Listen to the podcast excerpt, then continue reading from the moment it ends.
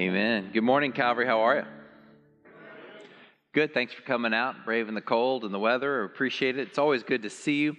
We are continuing on in our First Peter series, and, and as we do, we're, we're talking about the idea that we have an inheritance. This inheritance is a salvation, a life that we get to live both now and forevermore. And, and the point of the inheritance is, and as it was described in the Old Testament, was to carry out the business of the Father. And the business of our Father is to live for Him and help other people know Him. And there's a beautiful connection there. There's this idea that if we get this, our life will be forever changed. If we grasp this, that we're going to find the freedom and the joy and the hope and the peace that we were promised and that we long for. If, if we get this, it is revolutionary. But so what so often happens, as we started talking about last week, is we turn it and we make it about us. And that's a dangerous place to be. We turn it and make it into something other than what it's supposed to be. I remember um, being in middle school, and there was a, a high school a guy in our youth group named Brian. And I remember going on like a, um, a, a, ski trip, I think it was. And I remember all of a sudden on the back row, we were in a, a, van or a bus. I don't remember what it was. But I remember Brian just all of a sudden laid out a, a string of cuss words. And he did it to make a point, And we were like, dude, what's up? Because it was very out of character. But he was just like, well, I, cuss words are just arbitrary words made up by moms. That's what he said. And, and I, I remember going, but, but why, why do you want to do that or be that. And, and he goes, This is the same guy who would later tell me that I, he didn't want to live past 40 because when you're past 40, what's the point of living? So, um, uh, but I remember sitting there going, This doesn't make sense. And what, what he was saying is basically the truth is relative. And if truth is relative, then obedience is relative. And if obedience is relative, then really it's just, you know, God, God loves us. It's all good. But the reality is, we are called to holiness to be set apart. The reality is, we are called to pursue the things of God, but we have to do it in a way that isn't set apart for our own self, set apart and fooling us into thinking we're being obedient for something other than what it is supposed to be. Obedience is supposed to be about bringing us into holiness. Let me read to you 1 Peter 1, uh, verses 13 through 16. It says, Therefore, with your minds ready for action, be sober minded and set your hope completely on the grace to be brought to you at the revelation of Jesus Christ. And as obedient children, do not be conformed to the desires of your former ignorance, but as the one who called you is holy, you also are to be holy in all your conduct. For it is written, Be holy, because I am holy. This passage translates into this idea that after you understand the essence of who Jesus is and what he's done for you, there's a, an obligation to live for him. And we know that obligation because we see one very important word there, therefore. Anytime you see the word therefore, see what it is? Therefore. And the idea is, as you have received the inheritance, you're going to be obedient because God's salvation story has to affect us if it is genuine. God's salvation story has to affect us if it's genuine. And there's a natural cause and effect that happens. Uh, the cause is we've come to a relationship with Jesus, and the result is obedience. It doesn't work the other way around. You can't be obedient hoping to find the effect of salvation. That doesn't work. Ephesians tells us that doesn't work. You can never be good enough. We've fallen short of the glory of God. The cause for our obedience is we understand what has happened to our life. We are taking the steps to be drawn more, to be more and more like Him, and we want our life to look different and be changed. And that's a powerful statement. Obedience leads us to holiness, leads us to a right relationship with God. In other words, I wanted, once I married my wife, to please her because I understood the relationship. I didn't want to obey her just because I wanted her to stay married with me. I wanted to do what she wanted me to do. I wanted to find what made her smile. I wanted to do what she wants and desires because I am madly in love with her. You get it? This is what obedience is. It's not a list of uh, rules. It's a desire that comes from being in relationship with God. And so, how do we do that? He says, first, you have to get your minds ready for action. Therefore, with your minds ready for action. Now, uh, the literal translation there is to gird up your mind. You know why we don't say the word gird? First of all, it's a weird word. Second of all, we don't dress like they used to dress. So, girding up your minds ready for action, okay? So, this, back in the day, men didn't wear skinny jeans. They didn't. They didn't wear jeans. What they wore were tunics or robes or whatever. And so, what they would do in order to get ready for battle or to go whatever sport they're doing or whatever, eh, they, I have been told, although I've never experienced this myself, that it is difficult to run in a long dress. Is that, is that true, ladies, right? And a few men may, I don't know. Eh, it's difficult to run in a long dress. So, in order to be able to be ready for battle, you had to pick up your robe and tie it off so your knees could have free range of motion and so you could run, right? And so, what he's saying there is to prepare your mind. Now, isn't it interesting that the first step in obedience wasn't to obey? But rather, the first step in obedience was to prepare your mind to be able to obey. Prepare your mind to be able to obey. That is an enormous thing. I, I, love that because I love the idea of saying, okay, I'm going to do what it takes to know how to follow Jesus. Now, how do we follow Jesus? Well, this goes back to if you've been around a while, you understand. You follow Jesus by reading his word. It's kind of hard to spend time following Jesus if you aren't reading his word. You pray, you practice the, the spiritual disciplines. But you know what I find doesn't happen? I find that when we say, okay, I'm going to uh, read my Bible tomorrow, and the alarm goes off, and I go, oh, I could snooze, right? Or I'm going to, later today, I'm going to go do a good deed. Later today doesn't come, does it? And the reason is you haven't prepared for the moment to spend time with God. I'm a man who likes a plan, who likes a backup plan, who likes a backup plan. Anybody? And sometimes what you have to realize is in order to actually make sure that you're preparing your mind for battle, you have to determine the night before then I'm going to do it. I see that in college, right? I'm not going to skip that class. Next morning, class got skipped. And, and uh, I, I don't know why I did it. I just didn't, you know, it was just like, oh, it's, it was so cold. It was Texas. It was like 60, you know? It's like, I'm going to have to wear a jacket. And um, too soon? Too soon for me, too. Um, I remember thinking, okay, I, I, but when I said to myself, self, you're getting up the next day and going to class. I went to class. That's true a lot of times what we do with our faith is we wonder why we, we fall away. We wonder why we don't spend time with God. It's because we haven't prepared our mind to actually do it. And I think spending time with God is super important in the morning. Why? Because if you spend time with God, then you're prepared for whatever else comes your way. When you find the application, I, it's amazing to me how often I'll encounter something that, in God's Word that morning and it applies to me the rest of the day. So here's our Monday morning application. Don't worry, there's a lot of them, and I'm not the end of my sermon. There's three Monday morning applications this week. So, spoiler alert Monday morning application 1 1. Don't check into the world without first checking in with God. So, what does that look like? If I were to, I haven't done this the other two services, but I feel like this crowd of all the crowds can do it. Can we be honest with each other? I want to, I want to experiment. Chris, we're going to experiment. Are you good with that? Okay, how many, if you're honest, we can all, don't look around, just look at yourself.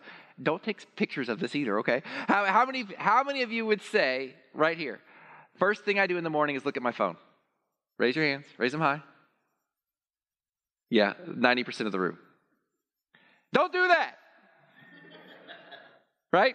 Don't do that. Why? Because you're letting the world dictate your first thought. You're letting the world, the first thing that you're coming is through someone else's mind. So rather than having the first thing you do to reach out your phone, spend time with God. The first thing you do before you, you turn on the news is, spend time with God. The first thing you do before you have your, well, no, have your coffee. It's okay. Um, you you got to be able to have your coffee. The first thing you do, uh, okay, maybe you need to check to see if school's in session. I get that. But after, maybe you need to feed the kids. I got that. But before you get an influence from the outside of the world, prepare your mind for battle because the day is going to be a battle.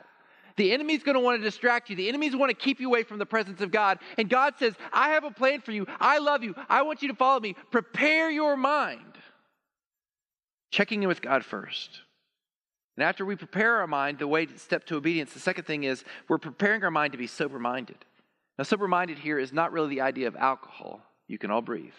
The idea of sober minded, rather, is, is being in control of your mind and allowing it to function as it normally would. The idea of sober mind there is being in control of your mind and allowing it to function as it normally would. So, what does that look like? I was in church one time, many, many, many years ago. My dad was a minister, and my dad never yelled at me. and my dad never lost his cool, but my dad had this look. You know the look? The, the kind that makes a son shake in his boots, right? Well, one day I did something I shouldn't have done at church. I don't even remember what it was, but I remember my dad giving me one of those looks. And I remember the, the here's how the exchange went down. Okay. He walked up to me and he said the following words Daniel, what were you thinking? Here's my response I don't know. I wasn't sober minded. Why? Because I wasn't thinking. Why? Because if I was thinking, I wouldn't have done what I had done. So here's the spoiler alert.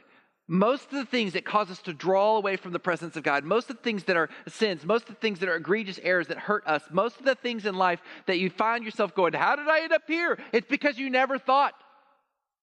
You never pause long enough to think of the ramifications. You never pause long enough to sit, sit, there and think, I shouldn't be going this direction. I shouldn't be doing that thing. You never pause. You never thought you weren't sober minded. And, and so here Peter is saying, I want you to gird up your loins, to be ready. Uh, gird up your loins, gird up your mind. I want you to prepare your mind. That's another passage in the Bible, don't worry. Prepare your mind for battle.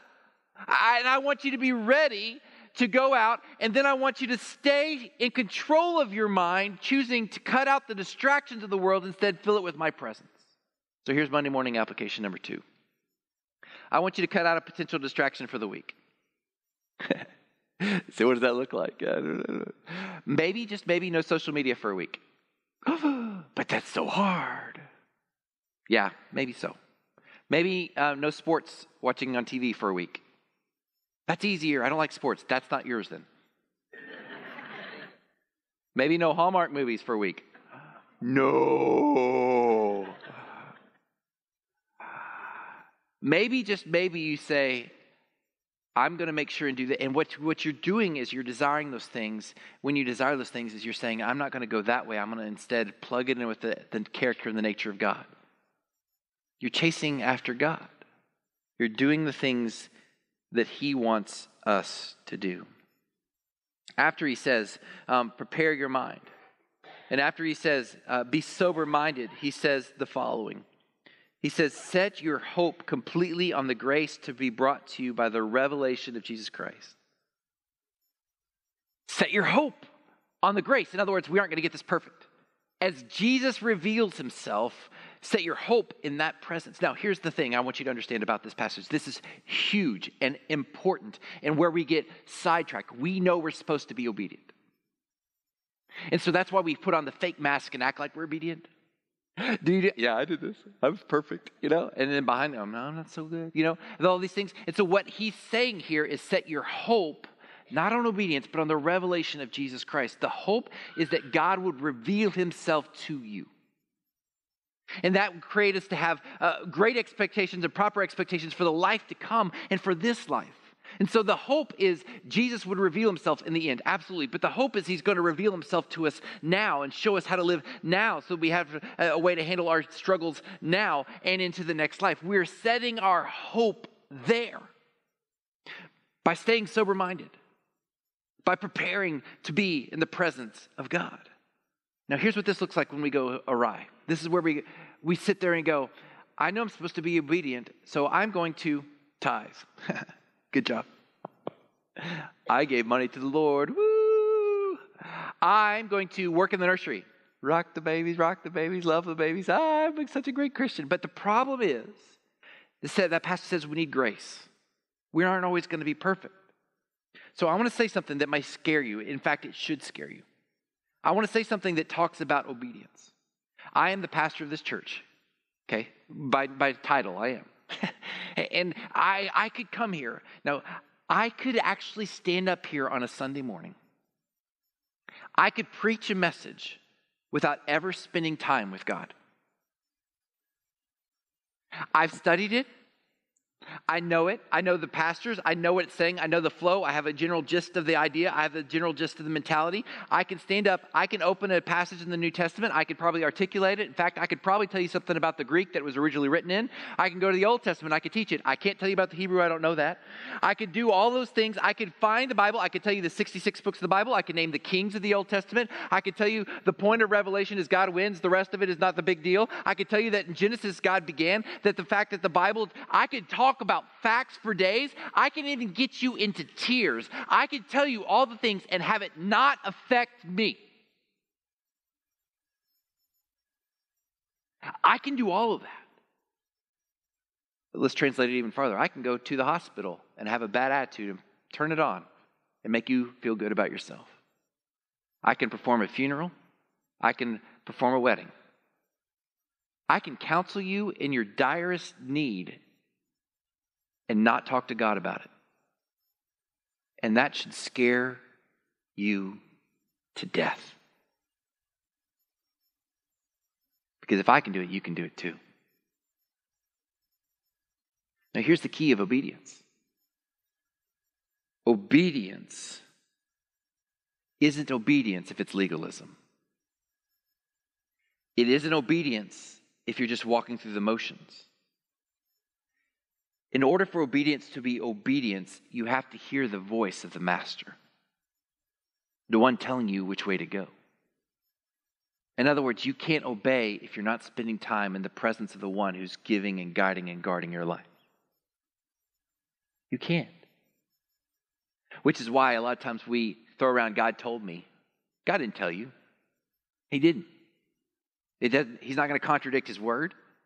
He's not going to contradict what he's always done. I, am going to give a confession. I don't like to do this. This is one of the most, the most embarrassing stories of my life, okay? But when I was 17 years old, 18 years old, I don't remember exactly, I was the guy who broke up with a girl and said, God told me to break up with you. I know. Some of you are like right now, like, not my pastor. Yes, I'm so sorry. I wasn't your pastor then. I want to tell you something else. I have apologized to the girl. I've apologized to everybody I need to apologize. I don't need you judging me, okay? It was a poor thing to say. Why? Because God didn't tell me to break up with her. I just didn't want to date. And that was the end of a sentence. And we throw that around a lot. Like, uh, you can't argue with it. God told me. Or God told me to do this. God, God's not going to send you somewhere that is contradictory, contradictory to who He is. He's not going to ask you to, to go endorse something that is contradictory to who he is. He's not going to ask you to go away. Now, I know that there's gray areas in the Bible. I understand that. But seek his word, seek how God reveals, and stop trying to use the Bible to justify your poor behavior. I'm talking to myself, right? By the way, there's an old YouTube video called The Honest Preacher. You should watch it, it's really hilarious. Guy gets up there, he loses his cool, and he goes, Dan is the worst. That guy is the worst. He comes to my office all the time and complains. I'm not going to do that to anybody, okay? But sometimes I sit there and I go, Come on! And then I realize I'm looking in the mirror that I need the same grace. Our poor decisions are a collection of, of not spending time in the presence of the King. Our poor decisions I heard a sermon by Craig Groeschel that said this. Basically, this is Daniel Barry's summary of it, paraphrase. The amount of time you spend with God is a direct reflection of your obedience.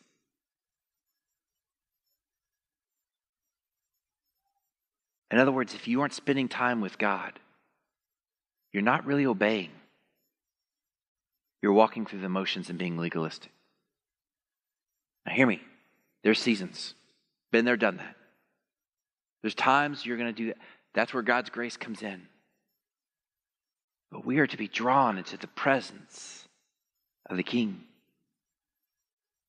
You don't want me preaching a sermon that I haven't prayed over any more than I want you to live your life without praying, walking, reading, and determining what God wants you to do.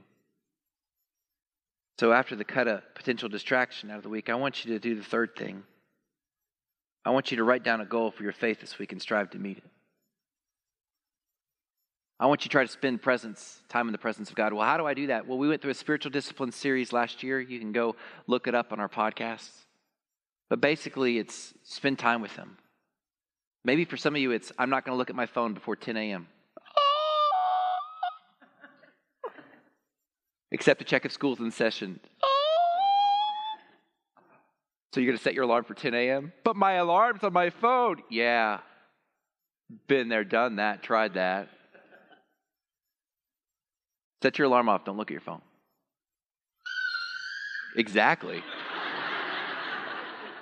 I feel the same way. Testify. For some of you, it's not your phone, it's a distraction. It's that friend that gossips and you know you need to cut them out. You don't want to be mean about it, but you just need to cut them out. For some of you, it's I'm not going to, I'm going, and when what happens when those temptations arise, you're going to say, I'm going to spend time in the presence of God instead. Why? Because as we prepare our minds for action, as we step into that, cutting out the distractions of the world, and we set goals for the purpose of drawing into the presence of God, not to get a, oh, look what a good Christian I am. As we find the presence of God, then you find your freedom. And ultimately, holiness is not a group of monks sitting around. It could be, but it's not really the point. It's not a, a no fun, no excitement, no thrill life. Holiness is not any of that. Holiness is freedom found when you recognize that you are a son or a daughter of the king. Do you want freedom? Stop doing things your way. You want freedom? Follow the way of the Master who loves you more than you love yourself and will never steer you wrong. You can trust that. I want to challenge us to holiness because obedience leads to holiness. We are to be holy because He is holy. Isn't that a good God who asks us to be holy as He is holy? And holiness means set apart. We are to be set apart. We are to be drawn like him. We are to be holy because we were rescued. We were in the middle of the sea drowning, and he rescued us. And ultimately, that rescue is what drives us and reminds us that I can't do this on my own. And we're to be holy because it shows the glory of God in our life and the lives of others. I shared this illustration with my small group, and I've shared this illustration before, but it's, it's been a while. We have so many new people. I want to share this illustration again. You know, the problem with holiness is we don't feel worthy, right? But holiness to me is best described by the illustration that describes us as the moon. You know what the moon is? It's a piece of dirt going around this earth. anybody testify? Anybody feel like a piece of dirt going around this earth? Yeah. That, that's ain't nothing special about me, just a piece of dirt walking through. But that piece of dirt gives light to a darkened world. How? By reflecting the light of the sun. You're right. There's nothing special about you except you've been in the presence of God. Your face is glowing with the power of the sun. I love that. I love that is the call to holiness that, that I have been transformed. I, I was dark and cold and, and nothing, but I have encountered the sun. And now that reflection comes off me and beams into the darkness of the light and into the world and beams into the lives of others and helps other people see I am new. I am a new creation. I am changed. I don't have to live with all those things. I don't have to live that way. I don't, I don't have to be a person who learns to live with the struggles. God is making me into something new. That is what holiness does. That's where freedom is found. What happens when we don't do it? Well, then you don't do it well. You're going to have struggles. The moon even goes through seasons, right? Times when it's full, times when you see just a sliver. That's where God's grace kicks in. But our goal is to be full of Christ because as we seek after Him, the more and more we shine, the more and more we show, that ultimately that's when well, what happens when the moon becomes full is you can see the man in the moon. And as you become full of the grace of Jesus Christ, people can see Jesus in you. Not that, you find peace, love, joy, kindness, gentleness, faithfulness, self control. You find all the fruits of the Spirit. You find freedom. So if you're not a believer in this room, it begins with recognizing that Jesus came to die for you to set you free.